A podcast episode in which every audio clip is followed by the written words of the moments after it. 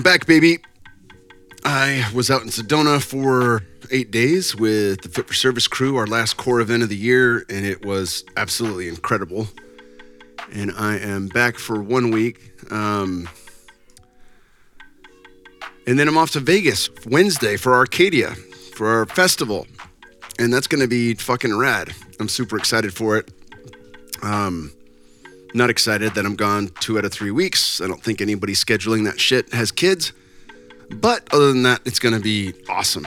And uh, super stoked to get to meet a lot of the people there and spend more time with them.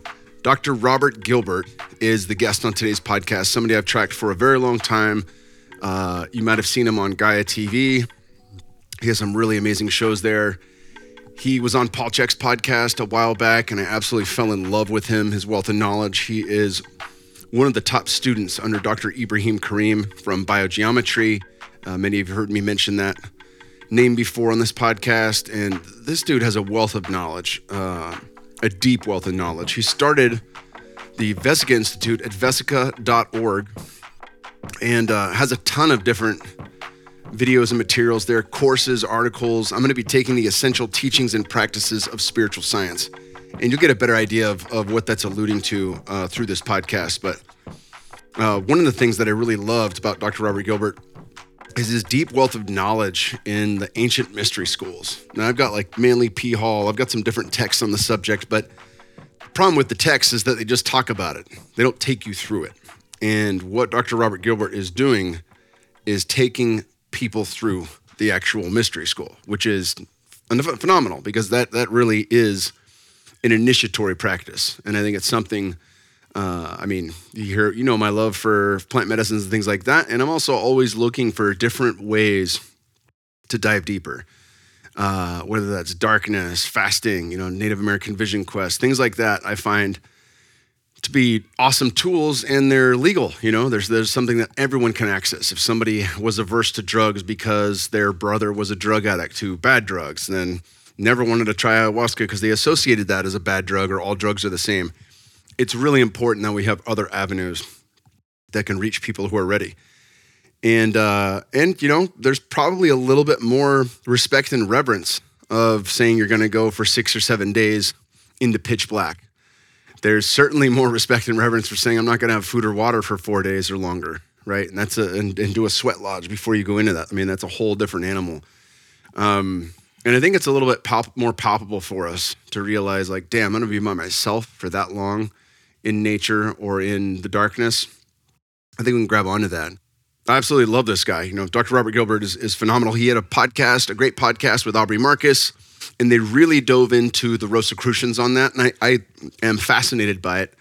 Um, Rudolf Steiner was uh, had a wealth of knowledge in the Rosicrucians, and I've I've been deep diving him. I want to know more about that, but because they had spent so much time together on that particular topic, I ventured uh, away from it, even though I am highly curious, and we, and we touched on it a little bit, but I tried to cover as much ground as I could with this one because he has so much knowledge. He's going to be speaking at Arcadia, which I'm fucking thrilled for. Just the opportunity to get to hang with him a little bit more and pick his brain.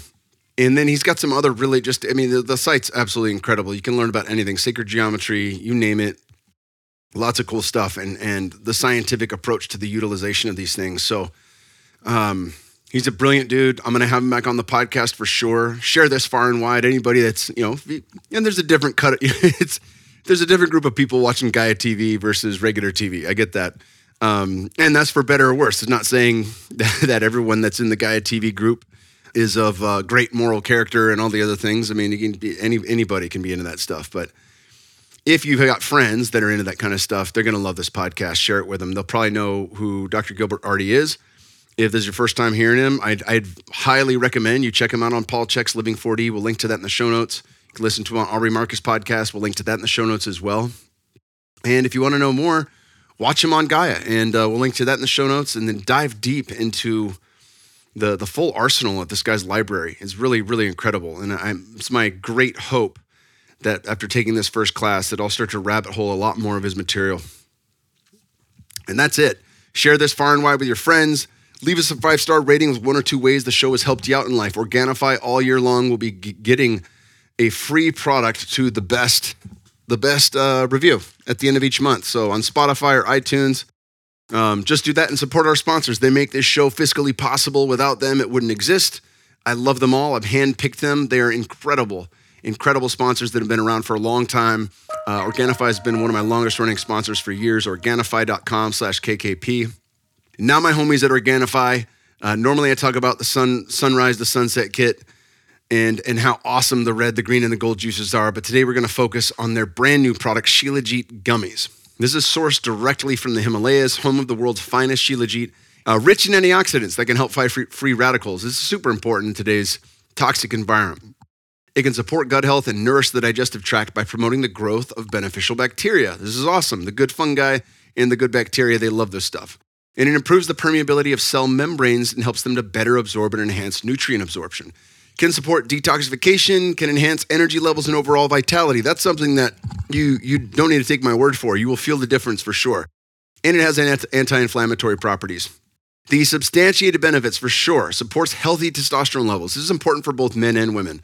Uh, even though females have one eleventh of a male's testosterone, it is still the most abundant hormone in the female body. Robb Wolf pointed that out not only to myself, but to James Cameron, who ignorantly said testosterone is toxic. Not quite, buddy. It supports bone and muscle health, super important. Aids cellular energy and mitochondrial health and cellular ATP and decreases fatigue. So there's a thousand reasons to try this. It absolutely tastes incredible. You know, energy, performance, and strength. They used a vanilla cinnamon flavor, which is it's awesome. And it's actually really good because there is a slight spice to the Shilajit. But the main thing is that Shilajit, if it's good, is a pain in the ass because it's like thick goop, like black tar from the dinosaur era. You got to mix it in with something hot, and then most of it gets stuck to the bottom of your cup or to the side of it, depending on what you're mixing with. You can use toothpicks and other shit, but it's just not. It's not great to have to mix this stuff, and it gets stuck to your teeth and all that. Having in the gummies is awesome. I just I just throw this in my gums like a Snooserino, and I let that sit there and slowly drip in buccally right through the gums uh, love this stuff. Tastes great, absolutely phenomenal. Just take two gummies once or twice per day. Go to Organifi.com slash KKP and use code KKP at checkout for 20% off everything in the store. We're brought to you again on today's episode by neurohacker.com slash KKP. Remember to use code KKP for an additional 15% off to experience life-changing mental performance from Qualia Mind. Uh, I've had James Schmachtenberger on this podcast twice, and he can be an absolute regular. I will have him on many times. He is a brilliant human being, founder of the Neurohacker Collective, and founder of Qualia, who makes the very best nootropics on the planet. These guys were known as the kitchen sink back in the PaleoFX days of nootropics. And nootropics were something that I really got drawn to uh, towards the end of my fight career. I realized a lot of my older teammates and different people that I'd been accustomed to, only a few years older than me, were starting to slip up and really, you know, they looked a lot older than they were, you know, mentally uh, in conversations, things like that. It reminded me of my old man, you know, my old man's 72, but he's earned it. And obviously he was, he was doing a lot to, to bang himself up in those days, but it really got me thinking, how do I switch from performance into longevity? And with that, where do I need to perform at a high level? I need my brain to perform at a high level because I'm constantly reading, constantly learning, I need to have these topics alive in me so I can access them during a podcast.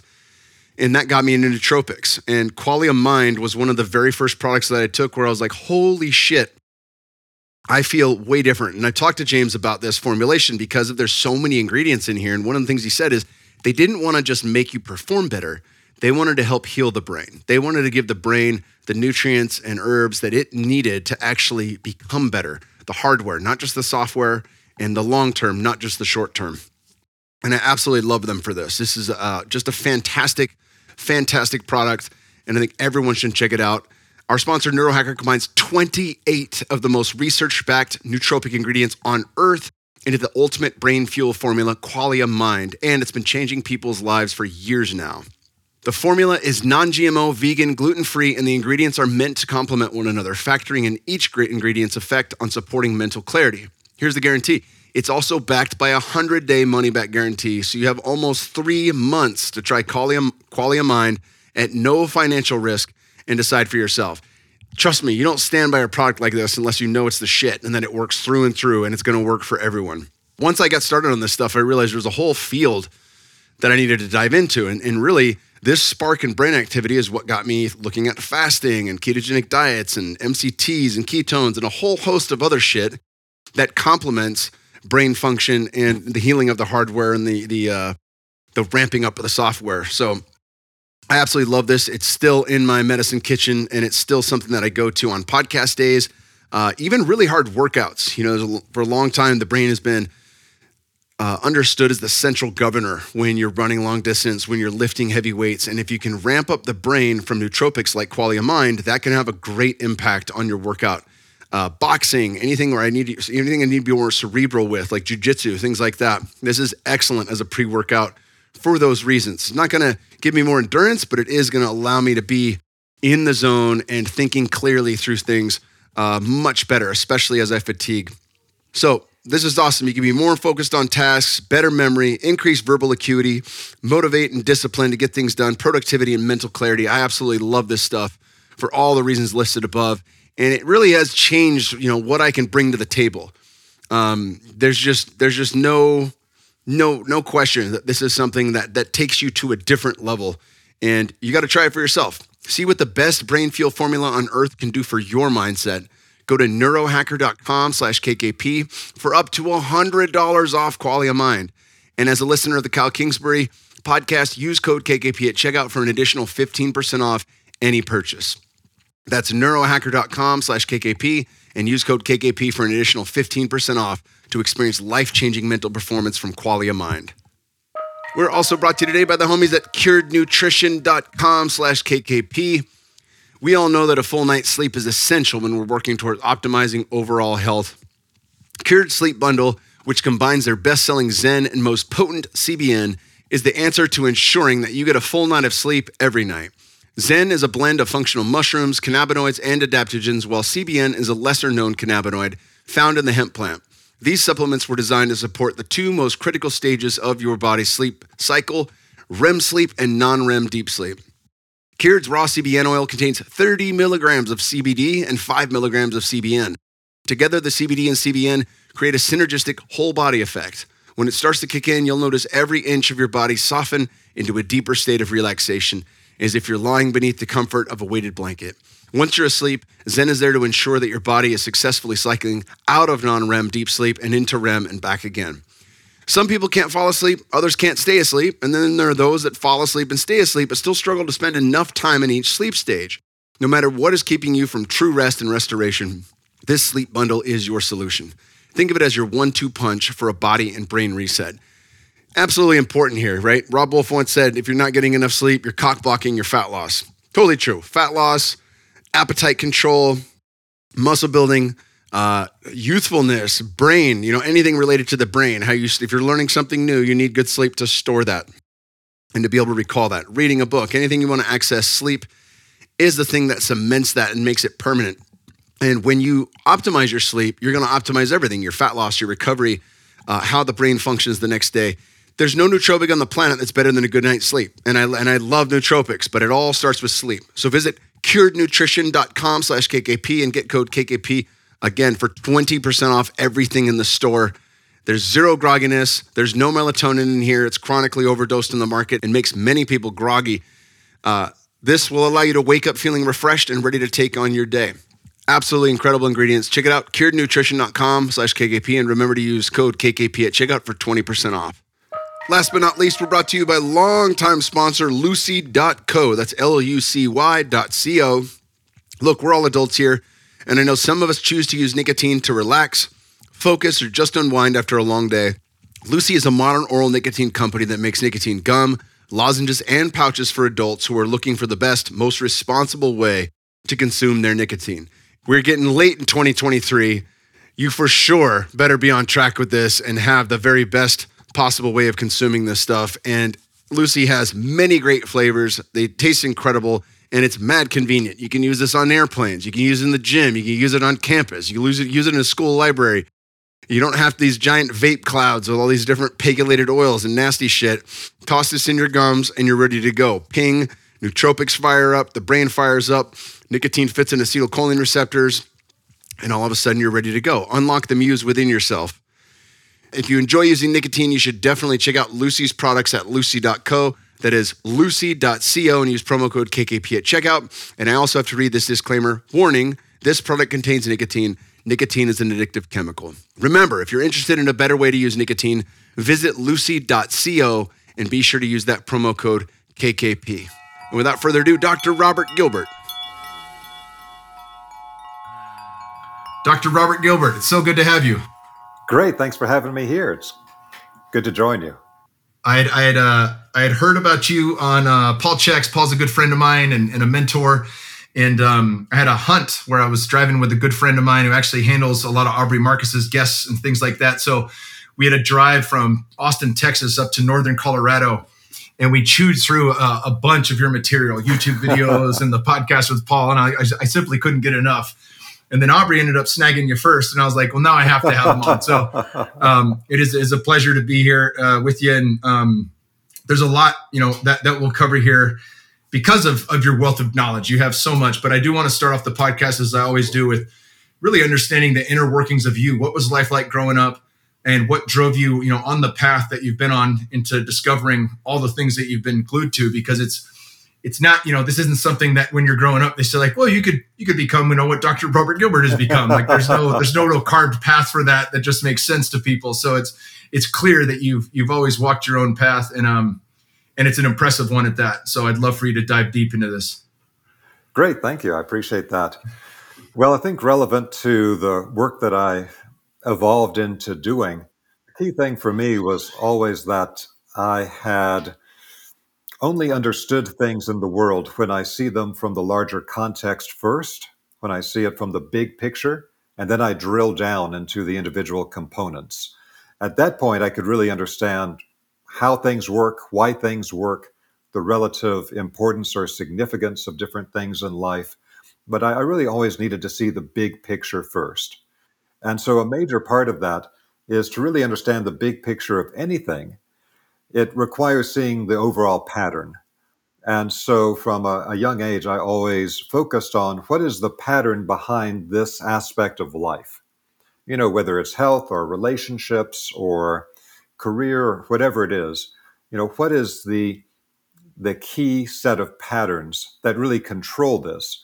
Because I, I came to understand that you really don't have freedom in life. You really don't have the ability to really make an informed choice about anything in life until you understand what the overall context and pattern is, and then you clearly understand the ramification of the different choices that you could make. Now, connected with that, I'd always had an interest in what are the larger metaphysical, uh, significant aspects of life. I've always innately understood the classical concept of memento mori, that we should always be aware of death because our life could end unexpectedly at any time.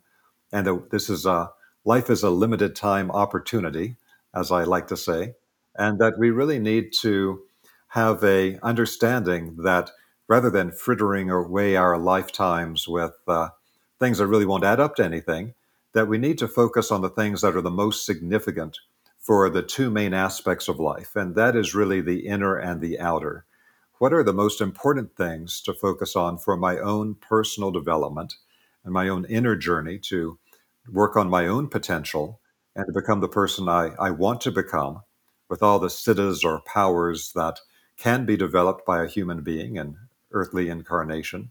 And on the other hand, what is the service that I'm meant to provide to other people? You know, what is my relative comparative advantage for what I know or can do well? Compared to others so that the thing that I'm doing in life can really become the the most significant offer that that I can make. And so these are really the the background for me. Uh, I also came to understand over time that there's a very important principle in life. Uh, I came to understand that we can ask ourselves the question if I had infinite time and infinite money, what would I choose to do with my time uh, in whatever time I've been allotted uh, here on this particular incarnation. And to then, once you found what is that thing that you would choose to do if you had all the resources you ever need, it really shows you what's the most important thing to you, what's the most significant aspect to you. Uh, I've always found that it's interesting to see how people perceive the world because some people will have endless fascination and understanding of certain topics that for me, I have no innate resonance with or don't make any sense to me, and vice versa. That we really have particular things in life that have always motivated us and that we somewhat innately understand and that we're drawn towards. And that's directly connected to this whole idea about what would I do if I had infinite resources? And then, since I don't have infinite resources, how do we then make our uh, career, our our income generation, our work in life, that thing that we would be doing anyway, even if we didn't have to generate the the money to pay the bills? So I think that's some of the the key things that kind of led me to where I am today. I, I love that, and I track completely because I, I, I credit myself with. I, I, I feel like I'm a lifelong student, you know, and I, I'm that's the thing that lights me up is learning and the podcast helps with that but reading and then the application of these things experience all a part of the learning process. And in many ways i get paid to learn still you yeah. know i'm paid to learn. I'm paid to, paid to be educated with you alongside you know the, the listeners of this podcast. And um, i really enjoy that when you can match vocation uh, with the thing that, that's going to help with the income. It, it, certainly makes for for a more beautiful life for sure. Wonderful. At yes, what I'm- point I was just going to say, at what point did you start gravitating towards some of the deeper, you know, teachings from guys like Rudolf Steiner, and obviously you've, you've you know you've linked up with Dr. Ibrahim Karim and are one of his top professors. There's so much there. If you look at the the end of it, where you're at right now, and you're just like, holy shit, where did that really begin?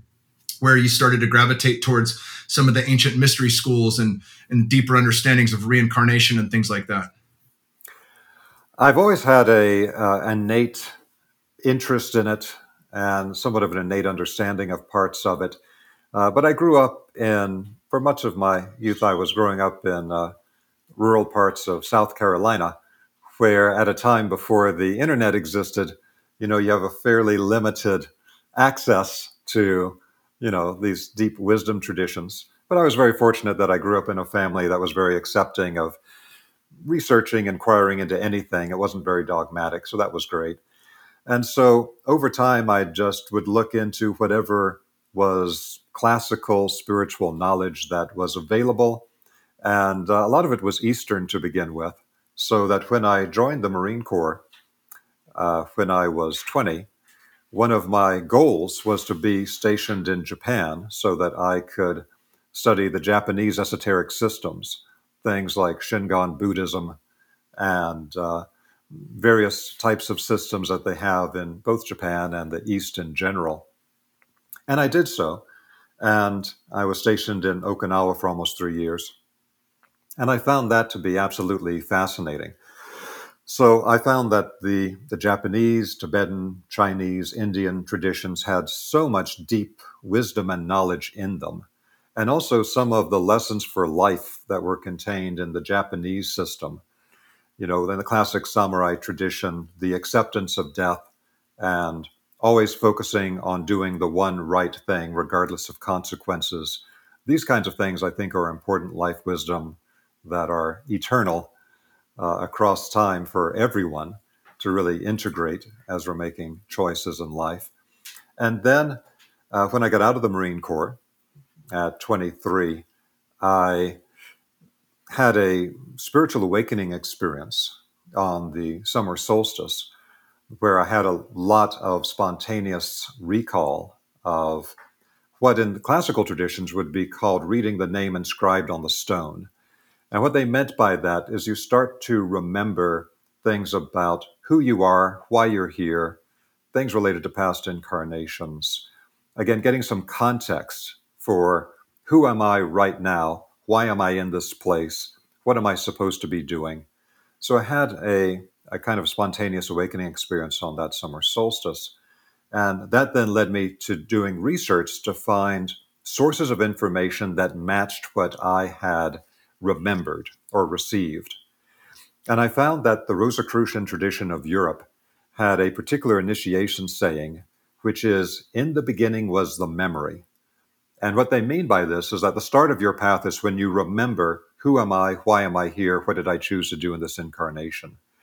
And that led me to the work of Rudolf Steiner. Certain experiences that I had, certain things that I had remembered, such as the passage through the sun sphere before incarnation, and what was known in classical times as the seven heavenly halls, which is the spiritual journey that we take after death and into the next physical incarnation, that I found that Rudolf Steiner's work from Europe uh, really matched my experiences very well, although I knew nothing of it at the time I had the experience. And that uh, Steiner's work really is a type of modern encyclopedia of esoteric or spiritual knowledge. He has over 350 volumes of either books that he wrote or collected lectures. And I just found a, a treasure trove of powerful information there. And I actually was able to find at the University of South Carolina in their library that somebody there had purchased a set of one of Steiner's most important lecture series that is considered by many people that really know Steiner to be like the height of his work, which was called Karmic Relationships. And the Karmic Relationship series uh, were collected lectures from the 1920s by Steiner, where he's talking about remembering who we are in a particular incarnation and how impulses uh, develop in a person's lifetime from one lifetime to the next. And that was very, very helpful. So Steiner became a very important foundation for me to remember these things and understand the larger context. And then I began to expand out further into uh, both the Western and Eastern tradition. At that time, the knowledge from the internal alchemy of China was beginning to become accessible, really for the first time ever uh, things that were highly hidden before. In the early 1980s, the internal alchemy practices of Taoist yoga were first starting to be taught publicly or to be published in books.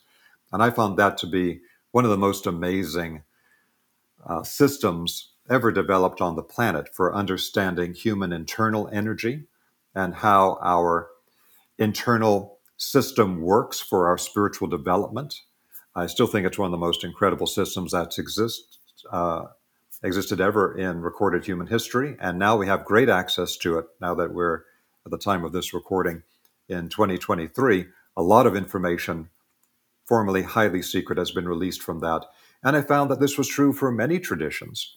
One thing that I often talked about in my courses is that we live at a time where we have a tremendous blessing and a curse and that blessing is that we have access to incredibly deep and formerly secret, hidden spiritual and energetic information that it's unbelievable that today things that you'd have had to spend a lifetime trying to search out traveling around the world or to be accepted into some very closed society you can now get as a book for 1695 and you just get this incredible access to information that was very hidden before. So that's the blessing. And I found in this particular incarnation, that's been one of the most fascinating things. Like, oh my God, the stuff that required so much work to get pieces of this before, we have so much available now. But it also leads to our curse.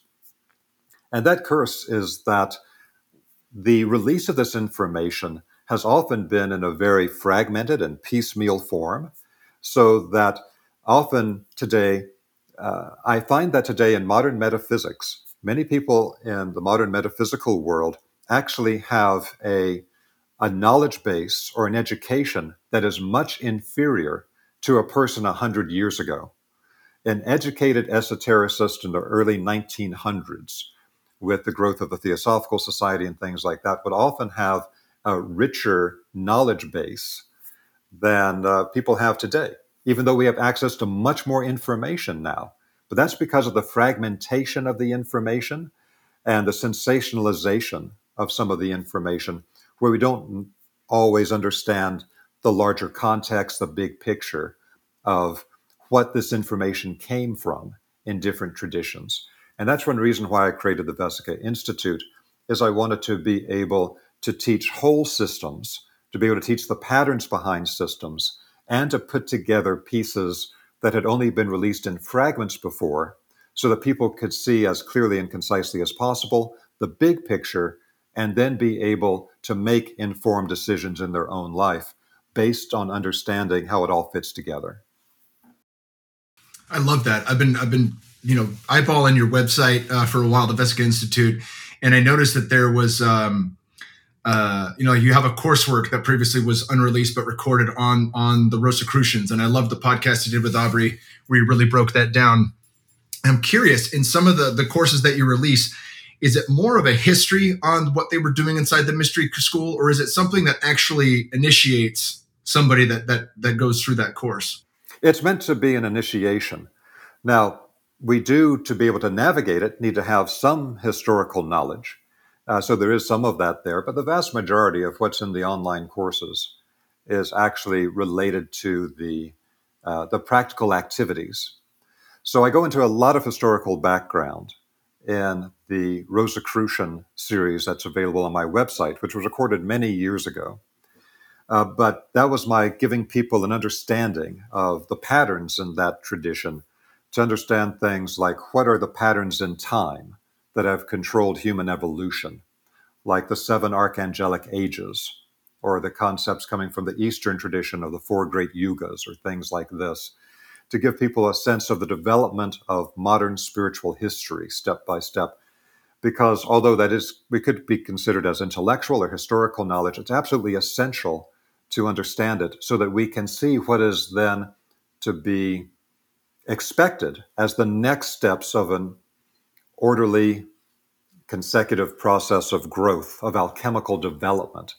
So that's why the historical knowledge is actually quite important because it gives us a frame of reference for how things develop in alchemical stages. And that's true for our own lives and for all of human evolution. And then we can start to understand what is the unique opportunities of the current lifetime based on the alchemical steps of human evolution that have come before and where we are now, and then where that's going to lead to further in the future. So it's essential context for making an informed decision. So, for example, we have today access to an incredible range of different types of spiritual exercises or practices that we could do. But we only have limited time and energy. So, how do we make an informed choice about what meditative practices, what energetic or health practices am I going to focus on at this particular time of my life? Because there's so many different things we could choose. So, that means understanding again this larger context of how different spiritual traditions have at different time periods created particular practices that we could do that were essential for the activation of something in the human mind, energy, body that needs to come online, that needs to be activated for the next stage of our development. And so I put things together so that we had that context, but also gave practices. And particularly, I put together a series of practice based online courses. So the Rosicrucian series, although it has practices, also has a very strong historical background and spiritual context background. And then for when people are starting on what I call the spiritual science track, I always recommend to them that they begin with the class that I created called Essential Teachings and Practices of Spiritual Science. I created that so that regardless of a person's background or lack thereof in spiritual studies or esoteric knowledge, I could bring them up stage by stage uh, to what are the fundamental things to understand about spiritual development? What are some of the key exercises? And have them go step by step through those exercises. So, for example, in the online course, Essential Teachings and Practices of Spiritual Science, I go into important contextual aspects like the different levels of structure in the human being and how that's seen in different traditions and how they'll approach that for development, about how we develop our energy system in three different ways. And in different traditions at different times, they would choose one of the three different key methods, which are almost never talked about in a clear contextual manner for us to develop ourselves to a higher level.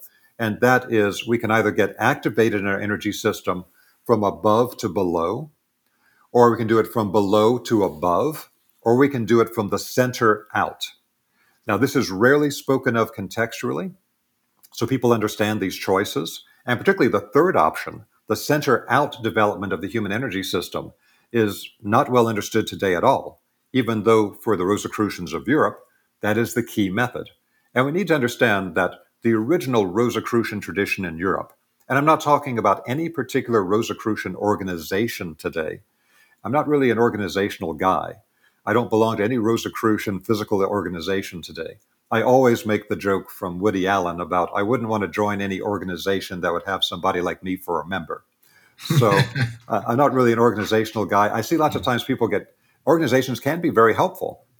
Uh, but I also see in certain cases that people join organizations and they end up spending more time on political moving ahead in grades or ranks of the organization than they do on the actual spiritual development, which I think is uh, is a bit of an esoteric trap that I, I don't want to fall into.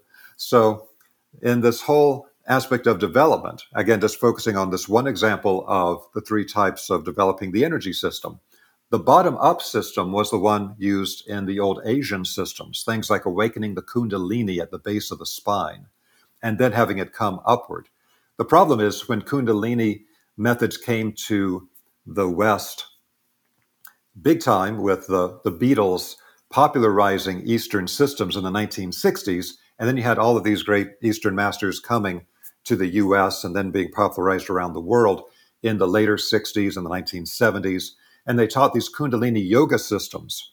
Those had been taught in ashrams where people had been prepared for years and years and years and purified their physical vehicle before they did the activation.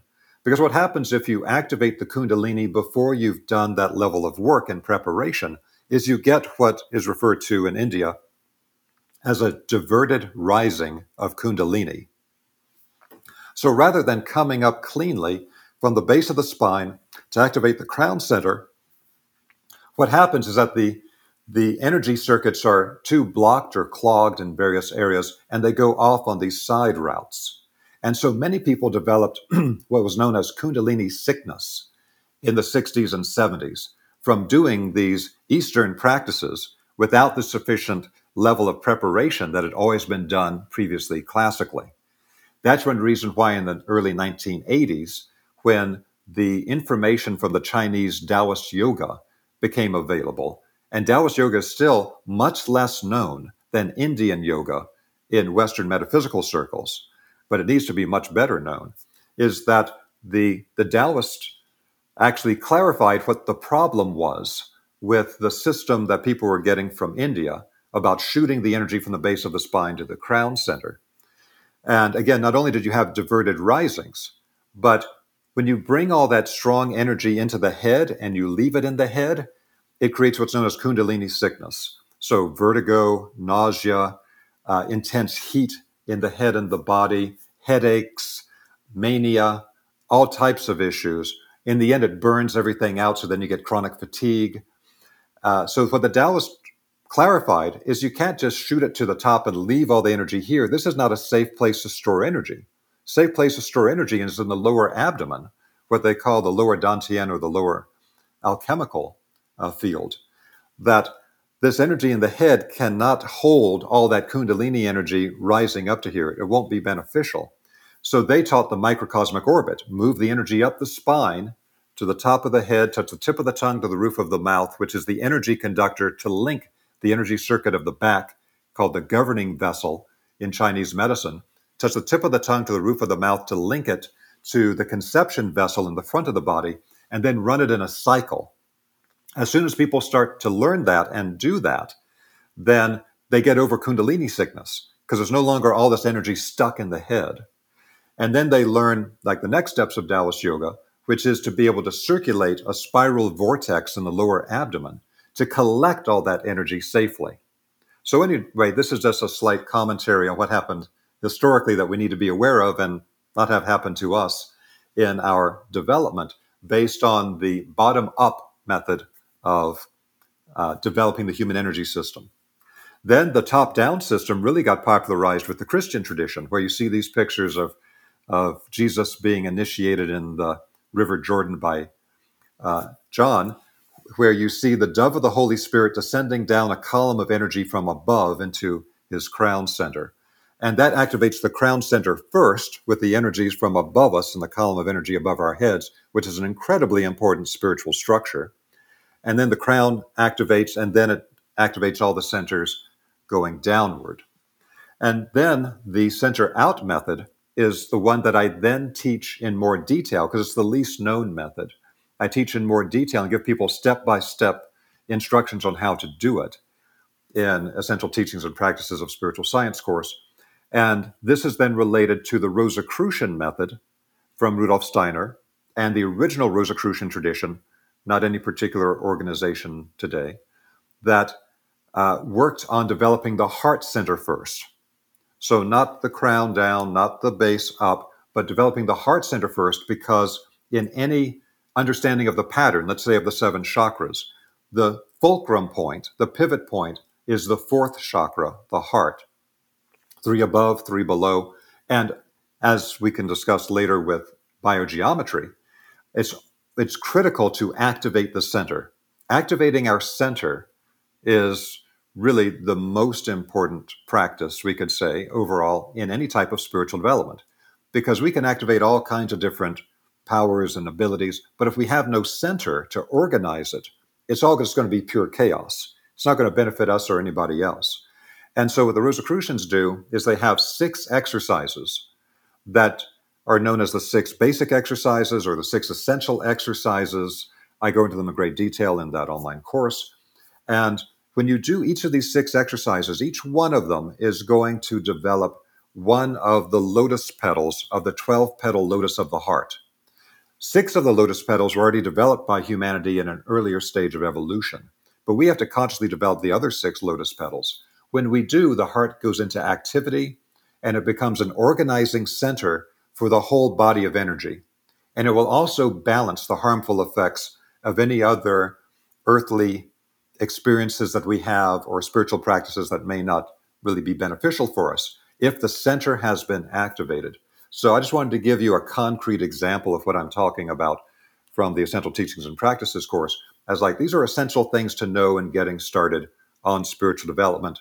And then other things like some traditions only do receptive meditation, where you have like a clear mind state, like Zen or Vipassana or transcendental meditation. It's all receptive. Other traditions, particularly in the West, do only active meditations, where you're developing your mind power, being able to generate thought forms and projecting thought forms. And usually it's only taught one or the other. And a tradition that teaches one side of this equation will usually ridicule and dismiss the other side.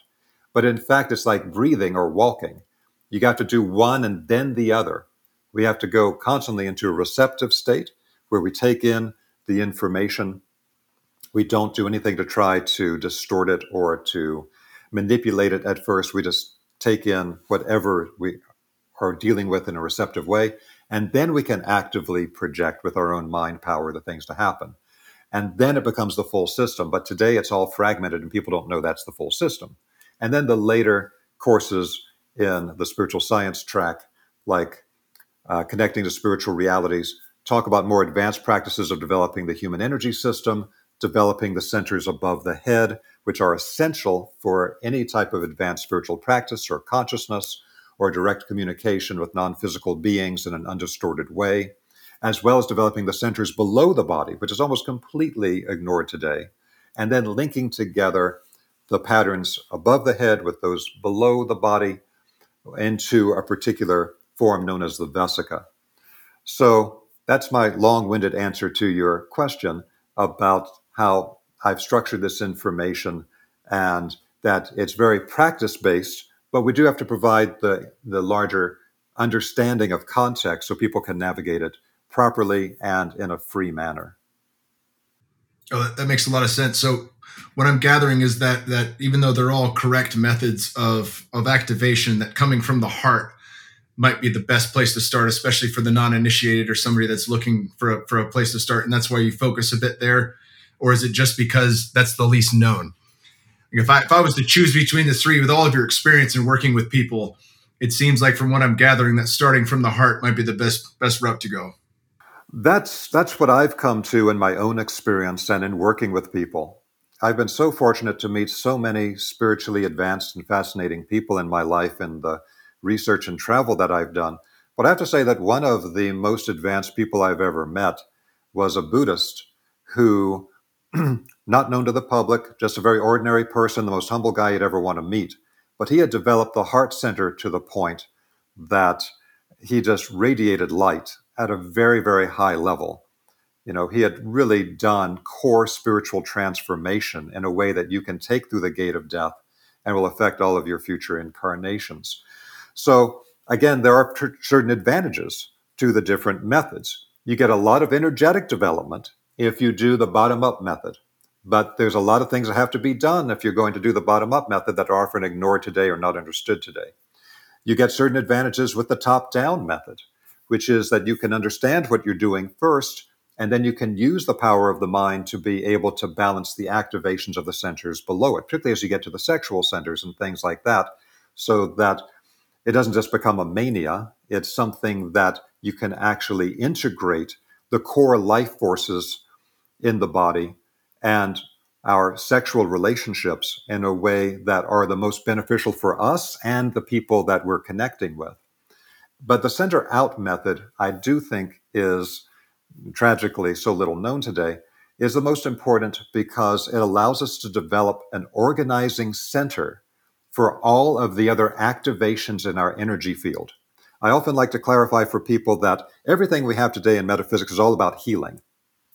And I found years ago that if I put the word healing in the title of a course, I'd get three times as many people as if I had some other title that I was using. So everybody's looking for healing all the time. But the thing is, healing is not meant to be a goal in itself. Healing is for the purpose of making us whole so that we can actually do the work we came here to do. We get various levels of trauma and injury on all kinds of subtle body and consciousness levels, emotional levels, uh, in the process of incarnating into our earthly family and the things we have to go through in the school of hard knocks. And so healing is very, very important. But healing comes from uh, a root which means to become whole. And so it's meant to simply help us get our shit together enough to be coherent and whole enough to be able to then do the work we actually came to do. So healing is really the first step. And yes, we'll do some healing throughout life, and it is like layers of an onion and it continues to progress. But we shouldn't think that, like, oh, it's all about healing as a goal in itself. It's not. The healing is for becoming whole enough to do the work. Then the next level is the level of activation.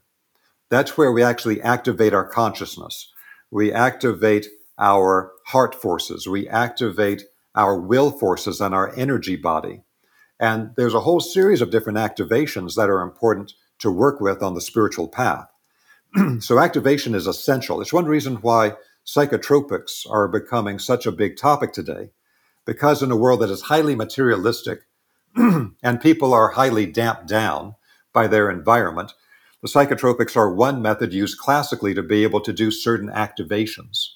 It's only one method, but it is one that's becoming increasingly popular, and we should understand how it works.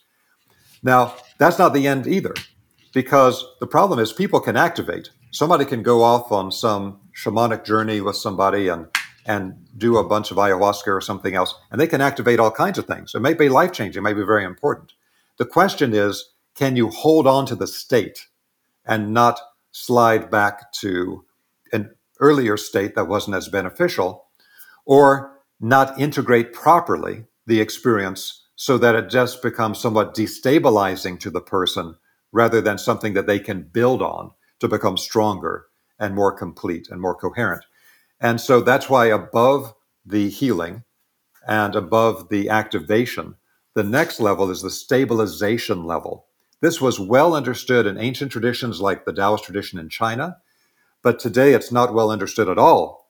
So we see a lot of people who may have had massive activations with psychotropics or other things in modern times in their spiritual work, which I'm not putting down, it's absolutely very important, but they haven't been introduced really to the concept of stabilization, which is like, again, so very important because until we can stabilize that activation in our energy system. It can lead to destabilizing our life, and it may also lead to the experiences being unintegrated, both psychologically and energetically, to the point that you don't really take the siddha or the power from it through the gate of death into the next incarnation. So it gets somewhat lost. So that's really when we integrate during that stabilization phase. So it becomes a permanent part of us.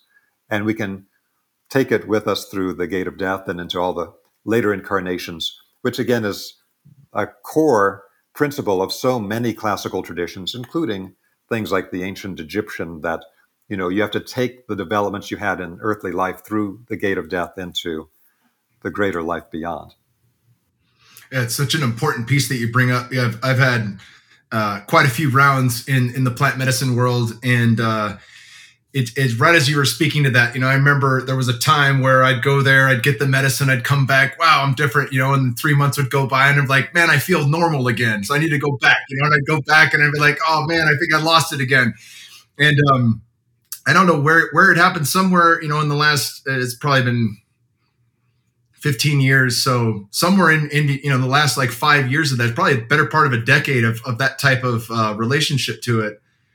And then it just I just felt like relieved. There was no uh, there was no draw to go back. It was like, oh, I can I can go back, but now I had integrated the ability to to open up the line of communication. I didn't need ayahuasca to answer my questions. I had a direct I had direct comms open, you know, and and with that, um, it felt like there was a level of graduation in, in, in the integration aspect. Like I, I have these channels available to me at all times, and um, but still a curiosity with that work, and even more of a curiosity, you know, as we look. I have uh, there's a lot of people that are that are excited about it. You know, they're really excited that this is available. They're excited that they have access to it. They hear the the you know all the great results from people and. Um, and they don't integrate well. You know, they, they have the blast off experience and, and uh, in many ways, I mean, shit, in the last six months, I know three different people that are having a very hard time grounding themselves and, and, you know, collecting whatever their sense of reality and sense making was before that experience. It's, it's relatively gone now. And I don't believe it's gone for good, but, um, that's a massive pitfall to talk about. You know, it's disclaimers all around. People are like, "Oh, it's not for everybody." You want, you know, best proper set and setting and all that shit. And it's like you can have those things, and it still goes south when you go to Soltara is one of my favorite places in the world to, to drink ayahuasca, and they flash a Pipo shaman in, and you have to sign on the waiver. I may not be better after this. I may be worse after this experience, right? and it's a very real possibility. Um, but that's why I'm so drawn. I mean, I've been drawn to Steiner. I felt like when Paul introduced me to Steiner, I was like, holy shit, like there's so much here. There's literally so much. Like, where do I start? How do I begin to break this down? Um, and in many different avenues, not from just the spiritual, but we do regenerative agriculture and permaculture. I'm like, wow, the founder of biodynamics. You know, there's just a whole there's a, there's a, a wealth of knowledge. You know, I could study that for 30 years and still not fully grasp it. Um, and then hearing about the Rosicrucians and different things like that, I've, I've there's a draw for me because of the way they had systematized things. They understood the path of initiation had many components to it and these were held in the mystery schools right and so like there i have a genuine draw i mean christian pity my buddy the guy that i was listening to for six hours on these drives with you um, with you on on the uh, on the phone it was like i have a genuine draw for that because i think it's one of the missing components in today's plant medicine movement and in any spiritual movement for that matter right? We think of uh, you know whether it's a darkness retreat or you know the original native american vision quest no food no water for four days. I mean you hopefully in that set and setting you're going to have a really good caretaker that has you know a wealth of knowledge with those experiences and can help help you integrate and ground the experience but it seems like the mystery schools knew exactly what to expect it was almost like having a league of elders that had gone through it all and kind of mapped that out for us and i think that's that's one of the real draws i had in in uh, looking through your website was like, is that this is the thing I think it is. This is the exact thing I'm looking for. And I think it's the exact thing that's going to help quite a few people. Great. Thank you. I, I appreciate everything that you just shared. I couldn't agree more. Uh, so, again, like you're talking about the people that are still working to try to integrate these psychotropic experiences, it, it's very significant. Uh, I also find that there's a difficulty today in the psychotropic world that often people will start with too high a dosage. And if you examine this from a subtle body perspective, too high a dosage can cause damage to these subtle energy networks in the body. You're putting too much voltage through circuits or wires in the energy system that aren't rated for that level of charge. And so it, you know, it's pretty much classic that you have to have like a day or two of recovery anyway after you do these things because like your whole system gets totally activated and then you got to build back. But uh, it's one of these things that, you know, often the dosage is too high. Uh, the way that I, I like to express it is that we should think of the use of psychotropics and these types of things as like learning how to surf. And so uh, you don't want to go to Hawaii for your first surfing lesson and ride a hundred foot wave and get crushed by it. You want to be able to stay on top of the water and use the momentum of the wave to shoot you forward with great velocity while staying balanced. you know, you're riding the wave. And that's what I think the psychotropic experience should be like. It's like riding a wave. Too much, and you're just going to get slammed by the wave, and you're going to be tumbling head over heels underwater, not knowing which way is up. And hopefully coming back to the top for oxygen in time. But this it's a whole thing of understanding, you know, how are we going to approach this? And I think now that we're at the point of legalization of all kinds of different psychotropics, which I think is fantastic because I'm a libertarian and think it's not the government's business to tell me what I can put in my body anyway. But nonetheless, with that happening, there needs to be a very mature discussion. Just like we need a very mature discussion today about esoteric and spiritual development, we need to have that with the use of psychotropics because I think it can be absolutely life changing for people. It can totally wake people up to dimensions that they never understood before. It's incredibly important. But like anything, you got to understand what's the pattern behind it. What's the what's the way to work with it? One thing that I've been working with, and I'm just starting to talk about publicly, is if people are going to work with this, we have to understand that different psychotropic substances have very different effects on a person. And so the minimum system that I use to be able to understand it is the system that we have of the three elixir fields from Chinese medicine. The upper dantian or elixir field is the consciousness in the head. Then the middle elixir field or dantian is the, the heart and the, the center of the chest. And then the lower elixir field is the dynamic life force, life force in its largest sense, as well as sexual energy, that's in the lower abdomen. And so I've started talking more about, and I'm going to be releasing more information in the near future, and also network with people who have even more involved models of different psychotropic activations about how certain substances will be used to activate the head, others to activate the center, and others to activate the lower dantian, and that these can be done at the same time. And so I think that's a very important concept uh, that when you mix them together in the correct way, that you can activate all three centers simultaneously. And then the entire experience is not only more multifaceted, it's also much more grounded. Uh, also, when people have difficulty integrating the experience, there are certain types of energetic practices that can be done. So, like in my Gaia TV series on sacred geometry, I try to offer people some of the most fundamental ones, like the toroidal energy circulation from below to above and above to below, and both at the same time. These are things that flow the energy in the system in an important way, just like the microcosmic orbit up the spine and down the front, and many other things we haven't touched on here. So, then with the other things that you were, were mentioning, about being able to really provide context and uh, information for all these different things coming out today. Again, this is part of what I really uh, do hope the Vesica Institute uh, will be able to offer to people is the tremendous flood of fragmented information, being able to put that together in as clear, concise, and coherent a manner as possible so people don't have to spend 30 or 40 years trying to get the basic information. At that point, they're old before they can do the work.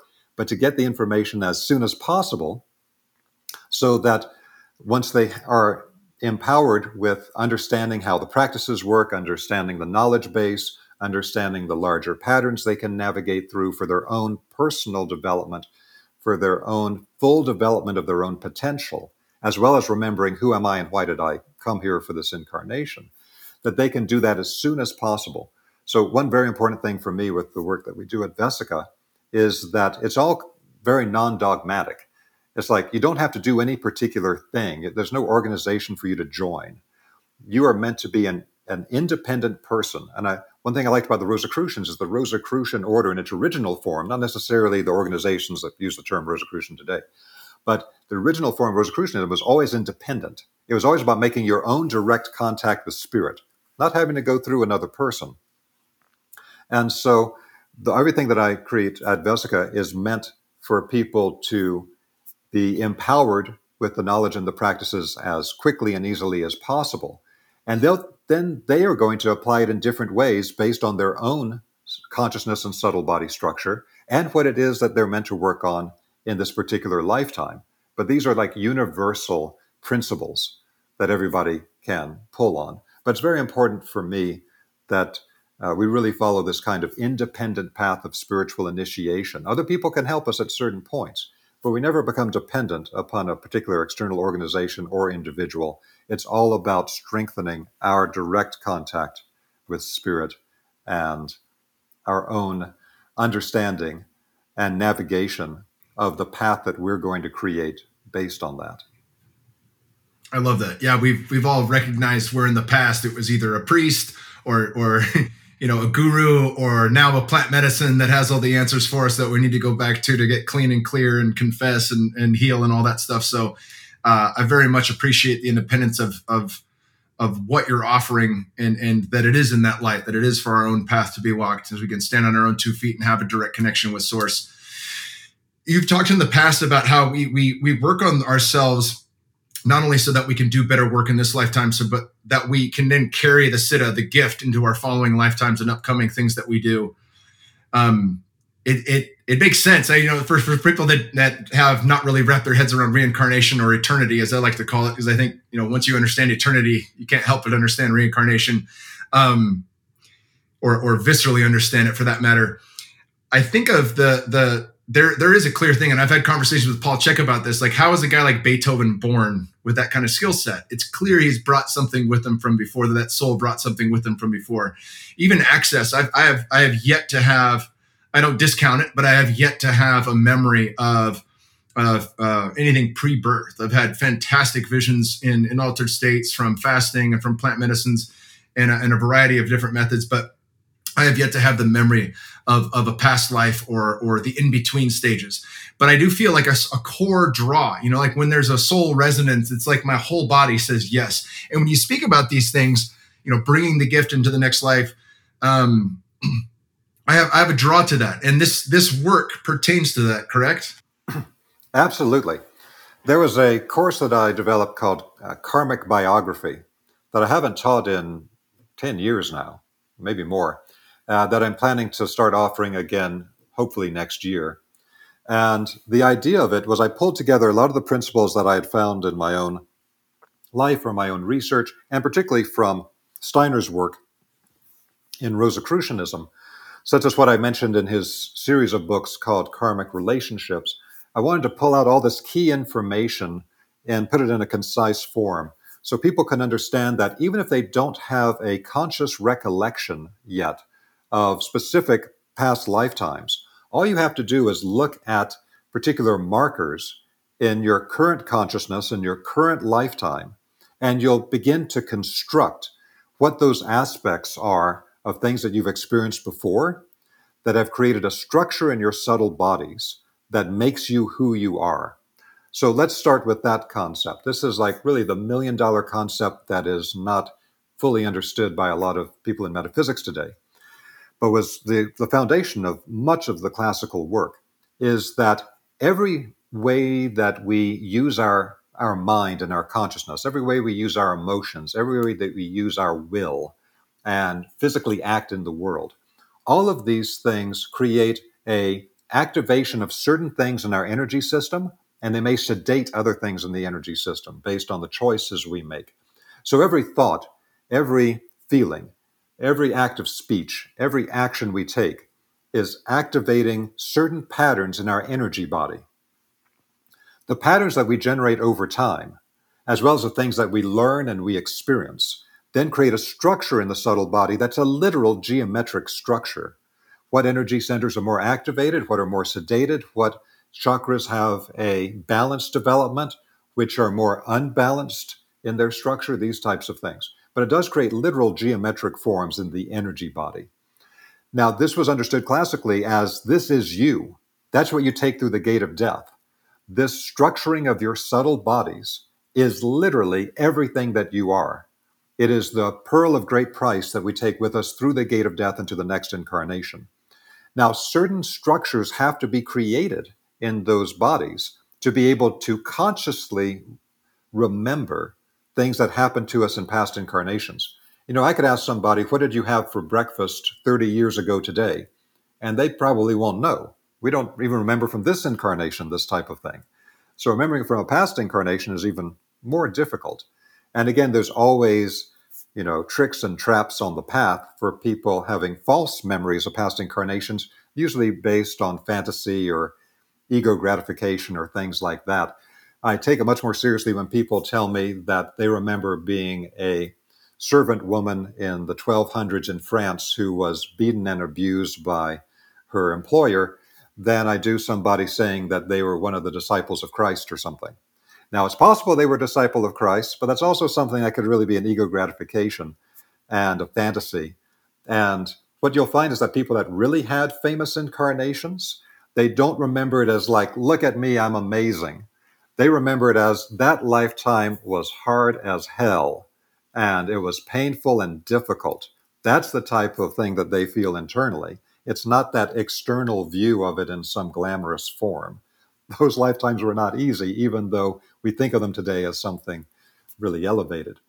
So there's an aspect here of being able to, if we can't consciously remember yet, because we don't have that structure in our subtle bodies, that there are certain guideposts that we can look at that again I put into this karmic biography series I hope to bring back soon in uh, teaching that really go into who we are, why we're here. So one of I'll give you a couple of examples to make it concrete. So one of these is what are things that you are innately attracted to and that just makes sense to you at a deeper level than other people around you. So it could be, you know, when we're growing up or even when we're adults and we're talking to friends about something. To us, this is like the most important, fascinating thing in the world. Is like, good God, this is like, how could we possibly not focus our lives on this particular topic, whatever it is? Uh, and we see the significance of it. We see the deeper aspects of it innately. And the person we're talking to is like, it means nothing to them. It bounces off of them. And so we, we start to see those things that we innately know and understand. We innately know and understand it because we did it before. We got that structure in our subtle bodies. So it's like dehydrated, just add water in the new lifetime. And like, yes, that power is back. And this then develops into the things that we have antipathy for and that we don't like or we don't want to deal with or we have some bias against. And unless that's something that was ingrained into us and an indoctrination in our youth, when it's other things that we had no contact with before, it's like, why do I have such an antipathy toward that thing? Again, that's often linked to past life trauma or something of that kind. So, this very simple things of looking at what we're attracted to, what we innately understand, what we're repelled by, uh, will start the process. And what you'll find is that the things that people are karmically connected to they will automatically seek out. Even though they don't remember the past incarnation related to it, it's so deep in our structure, we have a magnetic attraction to that thing. And sometimes when we connect to whatever that topic is, that thing is, in a way that's not at the level that we held it before, we'll contact it at some lower level. And it could be anything. It could be our type of sexual relationships. It could be certain aspects of our personal development, whatever it could be. But if we if we contact it at a lower level in this new lifetime, because we don't have a conscious recollection of it, there's something in us that says, no, this isn't it. This is this is not the full understanding of what this is and can be. This is not the potential this thing has. I understand it at a deeper level. And this is something that people have as a weird type of cognitive dissonance often and emotional dissonance in their lifetimes. It's like, I don't know why, but I know that this relationship with this person is not it. I know something deeper because we experienced it at a deeper level with somebody else at another time. And some part of us feels that lack. And it's also true when we connect to like particular spiritual teachers, spiritual traditions, after we're in it for a bit, it's like, no, this isn't it. There's something else I'm looking for. And or maybe this is it at a lower level, but I knew it at another level. I need to go to that next level.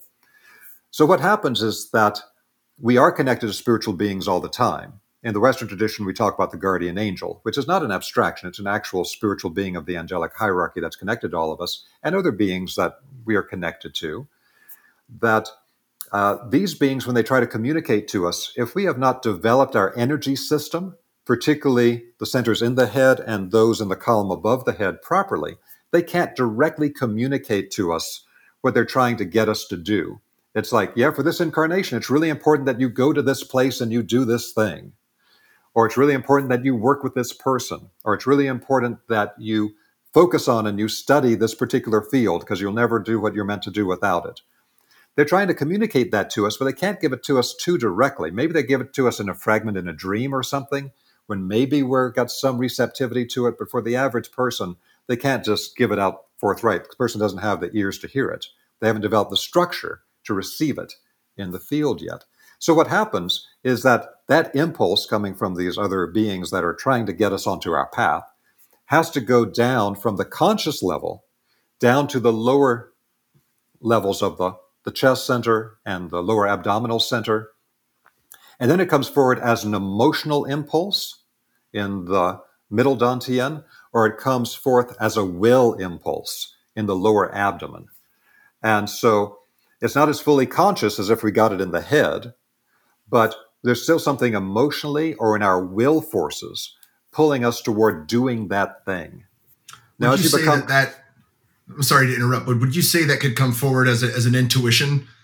Like, I don't know, I can't wrap my head around why, but I know I'm going to do this. Would that be considered will, or does intuition work in that?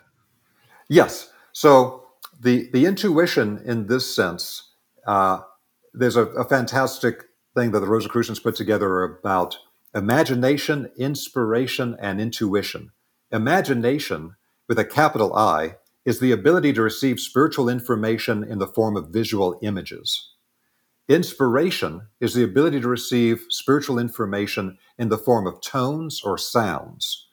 And intuition is receiving spiritual information through a direct, visceral, kinesthetic union with whatever it is that we're, we're connecting to. And so, yes, in that sense, with intuition, it actually is connecting to the lower dantian, our will forces and the life force centers lower in the body.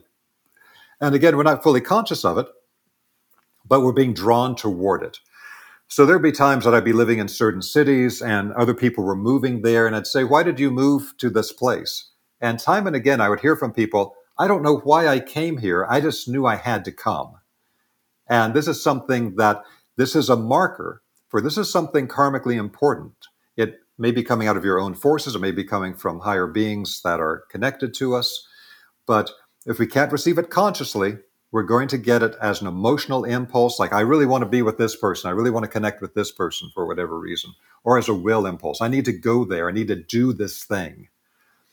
Now, taking that one step further, as we become conscious of this, we then can become conscious that we sometimes need to do particular activities in the current incarnation that we did in previous incarnations and were very important to us. They gave us certain siddhis, they gave us certain powers, they structured us in an important way.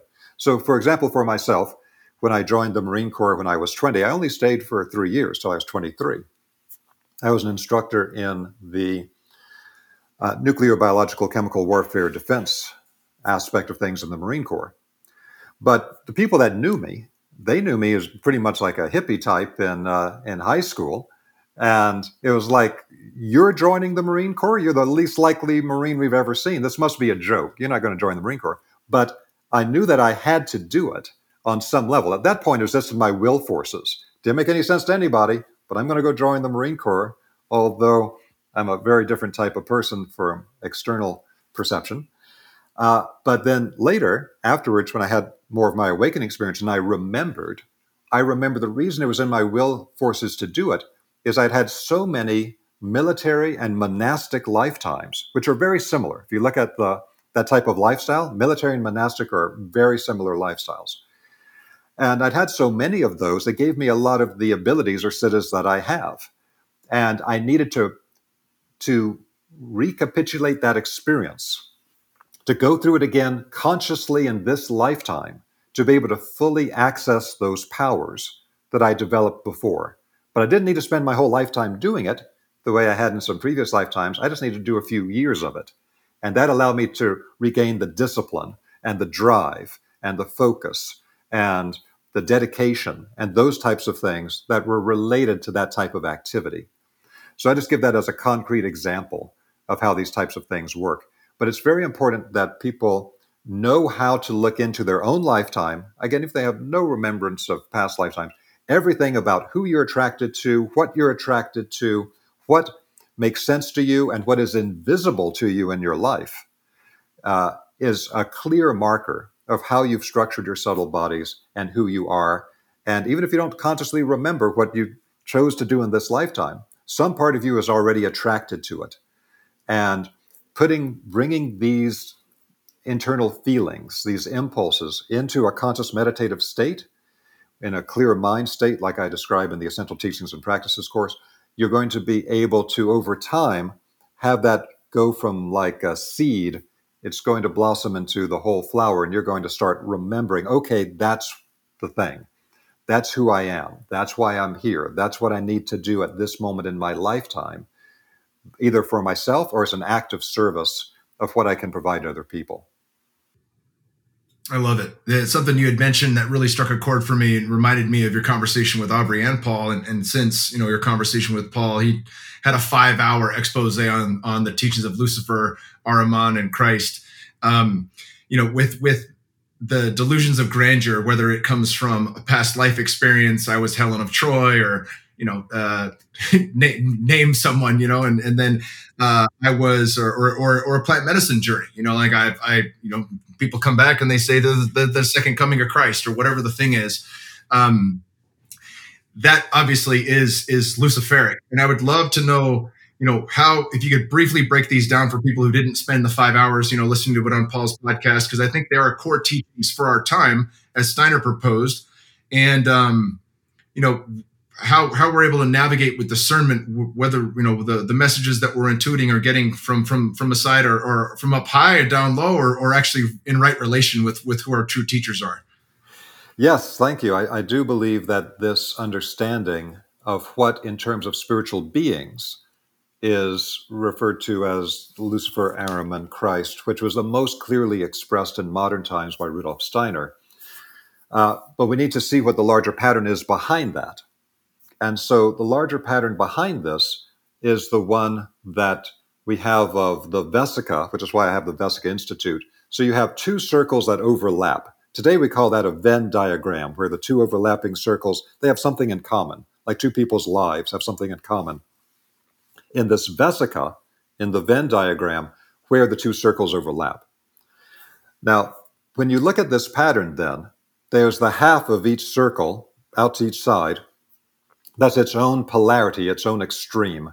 And then there's the overlap of the two in the, the perfect balance point, a perfect equilibrium where two different polarities join together to connect to a center. And so this manifests as a principle in virtually everything in life. Our energy system has this. There's aspects of polarity in our energy body, the front and the back of the body, with the two aspects of the microcosmic orbit I talked about before, but in the exact center of the body is a completely different circuit from the perineum to the crown. That's a central channel, not the spinal channel, but a central channel that in some traditions they don't even talk about. They consider it to be a secret teaching. There's always the center, and the center going off balance to either extreme. And that manifests in every aspect of life, and it becomes a pattern of everything.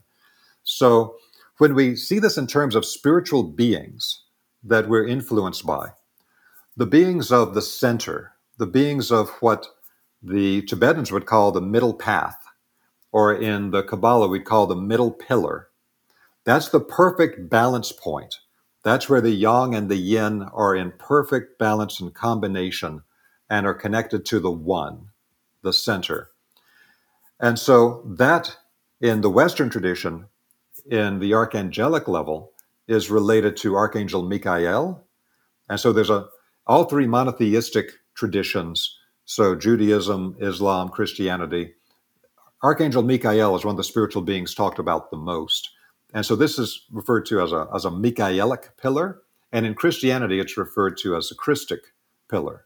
So the Christ is the being shown inside the vesica in things like the medieval cathedrals. Again, the cathedrals built by the original operative masons, like I talked about on Aubrey's show, these people made the cathedrals into books written in stone.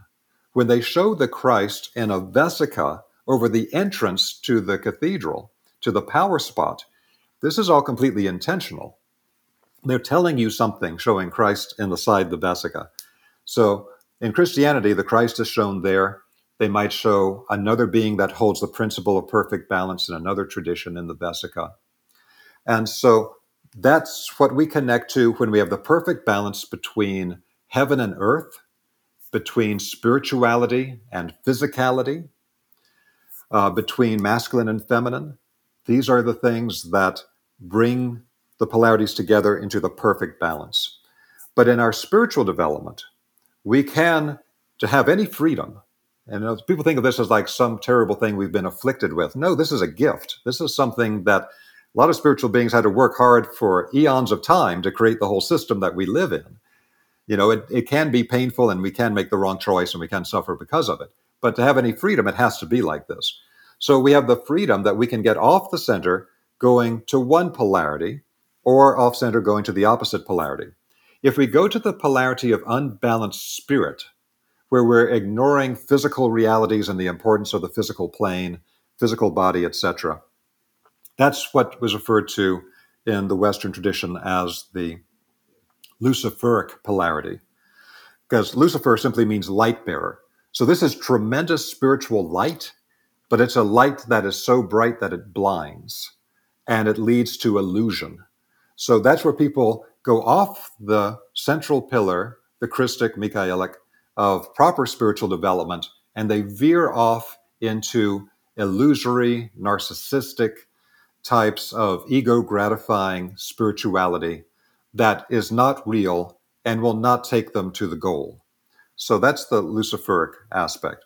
Then the other aspect of it is what was known uh, as the polarity related to a being known as Ahriman in the ancient uh, Zoroastrian tradition of Persia.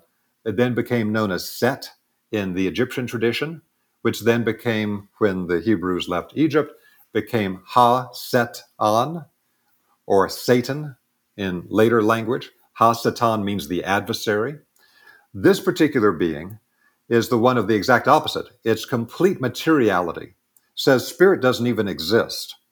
That you ignore everything having to do with integrity and honor and spirituality and any higher thing at all to only focus on power, money, manipulation of others, taking things from others in the physical world, completely physically based.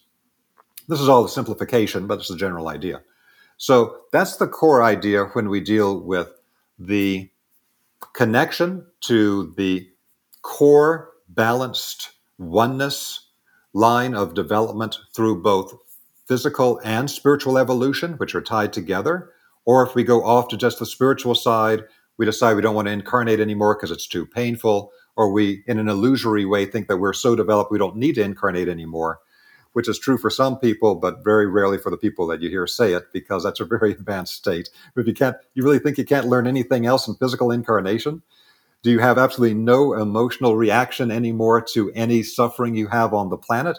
I don't find people talking about this actually being at that stage it's really an emotional reaction thing. It's narcissism plus avoidance. So that's the Luciferic side. And then you have the Ahrimanic side where you just become completely materially obsessed.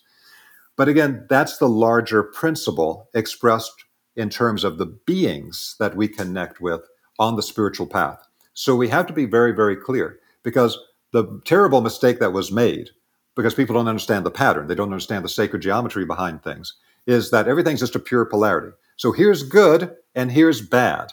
It never works like that. Good, so to speak, is always in the center. It's always the middle path. It's the perfect balance. You don't want to be too hot or too cold. Neither one of those is good. Either one can kill you.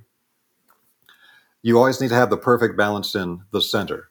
And so good is what's in the center, and bad or evil or whatever people want to call it, that's getting off the center to get stuck into an extreme of one polarity or the other. That's always going to lead to some type of destruction. You always have to balance those polarities in the center. But we also have the problem that we don't want to get into any type of weird sensationalism or emotional reaction to it. These beings exist, but any educated person on the spiritual path has to understand like, yeah, we are like fish in a fishbowl. We live in water, and the water is the spiritual world. And we have spiritual beings and the spiritual world around us all the time, but we don't have the eyes to perceive them. But that shouldn't freak us out any more than if we're told we have a billion microorganisms on our skin right now. That shouldn't make us want to go and douse ourselves with some cleansing agent to kill all these microorganisms. We couldn't survive without them. So it's just part of being more mature and understanding better on the path that these beings have to exist and they actually are here for a beneficial purpose in the long run, even though if we make the wrong choices and don't interact with them properly, they can cause us pain and have negative effects on our spiritual evolution.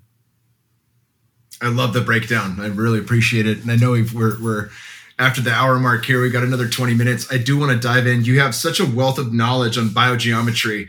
And uh, Paul's hooked me up with Dr. Ibrahim and Doria and uh, as soon as Dr. Ibrahim finishes his his next book, I'll have him on this podcast. But you've been, um, you know, arguably one of their best students. You can communicate it very well. Obviously, Doria can speak English perfectly well, but you you you have an understanding, a deep wealth of knowledge on this. And I think eh, in the time of 5G and all you know 200,000 satellites that are about to go up into the air, there couldn't be a more important time to understand some of the basics mechanics of biogeometry, how it works, and, and, the implementation of that. And you know, on your website, you've got a number of different tools that you use, and that's a part of this big star where you can really deep dive that. But I'd love for you to talk about you know getting in with Dr. Ibrahim and, and what you've discovered you know with biogeometry because it's not something that I've brought up a ton on this podcast, and I think it is something that everybody should know about. Great, thank you so much. I was very fortunate in the late 90s. I had someone mention to me about uh, Dr. Karim was coming to the U.S. to teach for the first time, and I hadn't heard anything about him. He was only really known in in uh, Egypt, and he had done some classes in Holland. But uh, this person said that this man, Dr. Ibrahim Karim, is an architect. He's rediscovered many of the secrets of the ancient Egyptian temple science. He can apply it practically in a new design science called biogeometry, which is really the lost practical application side of sacred geometry.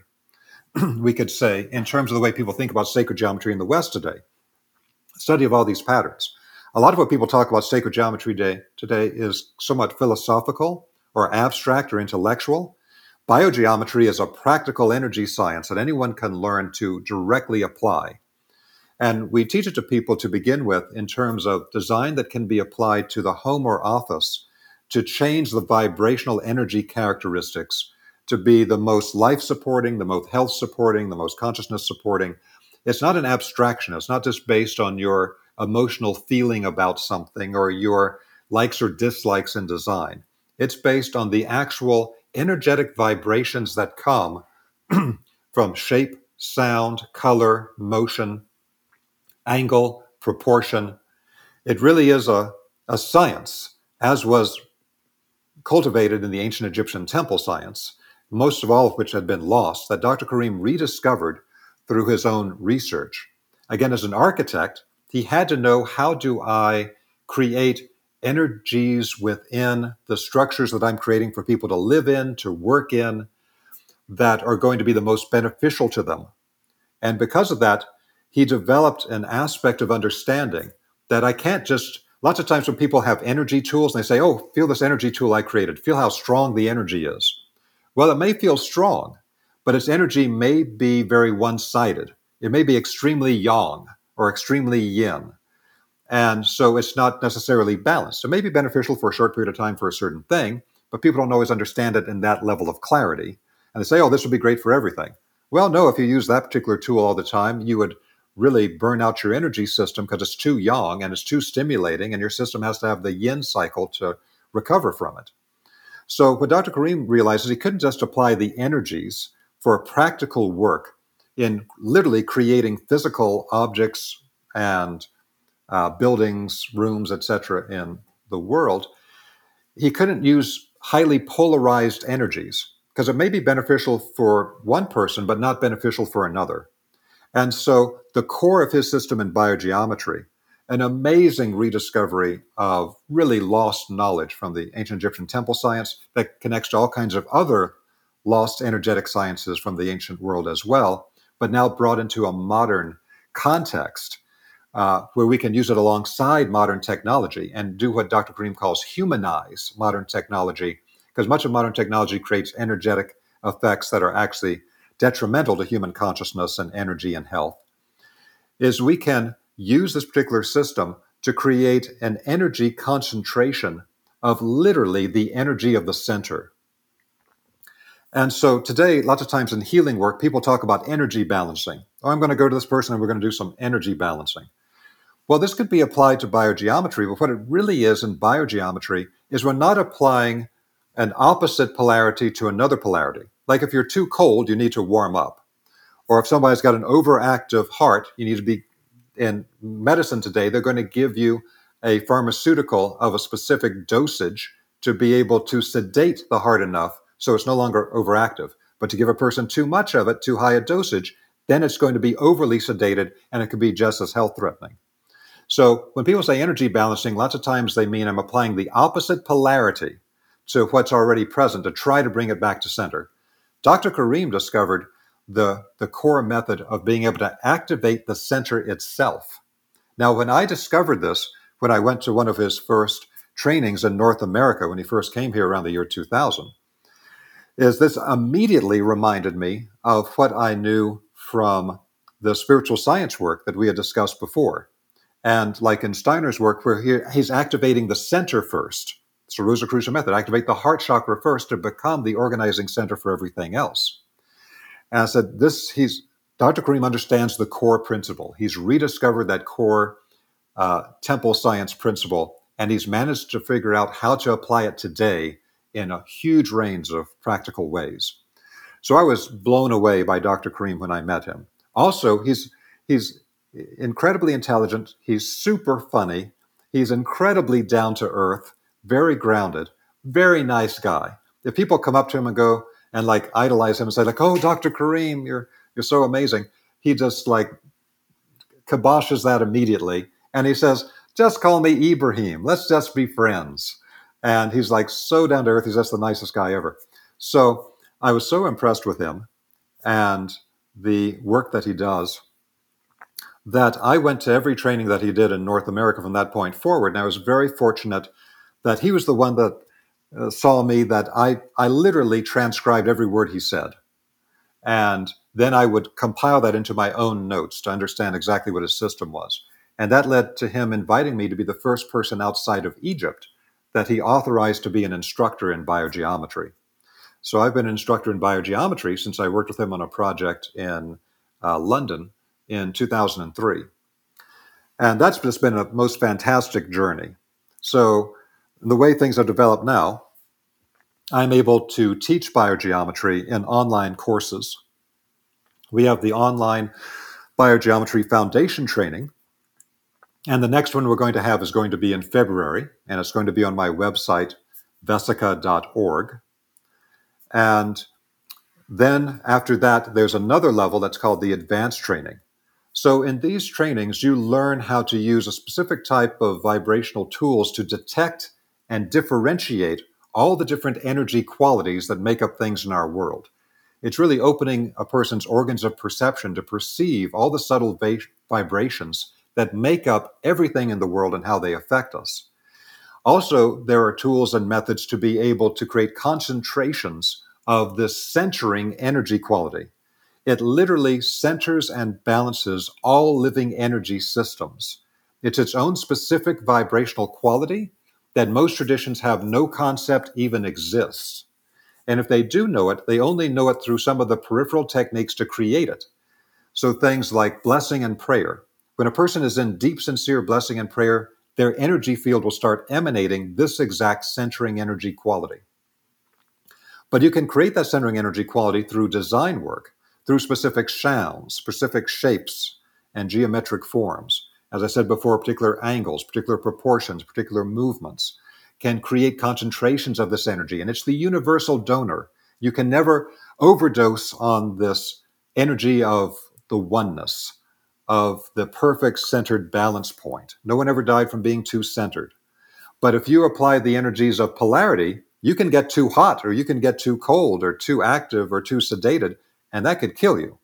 So in biogeometry, we teach people how to directly access, not as an intellectual concept, but as something very tangible, this energy of the center, and then be able to apply it to transform the energy in their home and office. But the knowledge they learn could also be applied to virtually any body of work, any design you make in graphic design, any type of tool that you're creating. Uh, Dr. Karim has often said to people there is not a field of human endeavor that you cannot apply biogeometry to. Biogeometry applies to everything. It is the core science of the energies that create every function in the world. And so it's got all these different offsuits. And the foundation training, we teach people about, for example, biosignatures. Once Dr. Karim was able to detect the different energy qualities and using specific types of radiesthesia tools to, to, to trace them out, he was able to trace out the movements of life energy in the organs and glands and systems of the human body that no one had ever identified before. What are the specific movements of energy into specific patterns in parts of the human body that create the different functions of the heart, the different functions of the liver, the different functions of the brain? This is completely new work. He's discovered hundreds and hundreds of these patterns through painstaking research. And then he simplified their three dimensional energy movement pattern that exists in the body into a simplified two dimensional diagram that we can use for energy balancing purposes for human beings. People have also applied them to animals, and for higher level mammals, they seem to work just as well there. So there's all these different systems inside biogeometry, and there's a lot more information about it on uh, the Vesica.org website. And also, I've got some videos, and Dr. Karim has videos on biogeometry that you can watch for free on YouTube. And also for people that uh, know my Gaia TV series on sacred geometry, spiritual science is the name. There is one episode that I dedicated to Dr. Karim that gives you a whole overview of the foundation of biogeometry. Also, we're working with Dr. Karim right now that he just published a, a major book called Hidden Reality that he worked on for years. And he's coming to the US in March of 2024 to give a talk at the Gaia conference in Boulder, Colorado. And we're in talks with him right now to bring him to Las Vegas to do his first public workshop in many, many, many years, uh, which is only going to be for people that have completed the Biogeometry Foundation and advanced courses by March of next year. And so that would be a very unique opportunity to directly meet and work with uh, Dr. Karim. So there's a lot happening in biogeometry right now. It's growing very quickly as people see all the things it can be applied for. And again, we're hoping that Dr. Karim is going to be here in person uh, next year and give a, a rare presentation of his latest research discoveries and tools. That's so cool. Yeah, I was I was blown away by the original science on on how it affected agriculture. Yes. We have a regenerative farm, and I was just like, "Holy shit! This this literally is uh, is is affecting all things you know that, that we can see and feel and, and touch. So um, I've, I've, been impressed with that. I've had a number of friends go through the training, and uh, you know Paul's wife Angie was able to do some signatures on me at different points in ceremony that completely shifted my energy field. Um, it is it is absolutely the real deal, and it's it's really cool that uh, you know he's going to be stateside and that he continues to offer such great work. Well, I, I will link to everything that you've mentioned in the show notes so people can one click it highly recommend people watch your show on Gaia TV. Uh, where can people find you and continue to work uh, with you? And, and, I guess I'll say this: you know, we, we, know we have the websites and all that. If somebody was uh, a seeker and and adept, uh, speaking for myself here or anyone like me, an adept in the plant medicines, but was looking for further instruction on on a great place to start and really grab gravitating around integration tools and tools of understanding the things that we've spoken about here, where would they start? Well, I do recommend, again, people go to my website, vesica.org. I have a whole series of different online courses. If you want to get started on the biogeometry work, then you'll find the information about the upcoming biogeometry courses. We actually have one coming up uh, in just a few weeks, but that's been sold out for some time. The next one is going to be posted soon, and that's going to be in February for both foundation and advanced courses. Then, for people are interested in the spiritual science work that we talked about before, I recommend starting with the Essential Teachings and Practices of Spiritual Science online course. And then I also have other courses in vibrational science. I have particular courses that are on the vibrational science of applying uh, stones and minerals that goes way deeper than what you'll normally find people talking about use of stones today. It really goes back to the classical knowledge of stones as a literal crystallization of divine vibrations and how they can be applied into the human energy system. And I talk about other methods of being able to detecting energy, such as the French method of radiesthesia. I have a whole series called Vibrational Testing and Healing that may be of interest for some people. And it provides information on a lot of the European work of the last century that then was a foundation for Dr. Karim creating biogeometry, but it has a, a different content than the biogeometry courses. So those are some good places to start. Also, I'm going to be posting soon about some, I haven't done public presentations for years now, since the beginning of COVID. And I'm about to start up again. And so I'm going to be posting information. I'm going to be speaking at a uh, members psychotropic club in Santa Barbara on January 31st. It's called District 216. I'll be posting information on that. Uh, I do plan to go to the uh, Remind Psychedelic Business Conference in Las Vegas. That's toward the end of November and network with people there. I will be offering live courses again, probably in Las Vegas, uh, starting next year, in addition to hopefully sponsoring Dr. Karim here. And uh, we have quite a lot that we're gearing up. So I haven't posted new YouTube videos for some time, but I'm now just about to like start creating a whole series of new information on YouTube and on a subscription channel that I hope will be created within the next year. So that's the overview of what we're up to at the moment. Oh, that's fantastic! Well, I can't wait to deep dive more of this and uh, and uh, continue the conversation with you down the road when I've when I've tackled some of the deeper concepts that you're alluding to. I really appreciate your time and the work that you do, and it's been excellent chatting with you. Great. Thank you so much. Thanks for having me. Absolutely.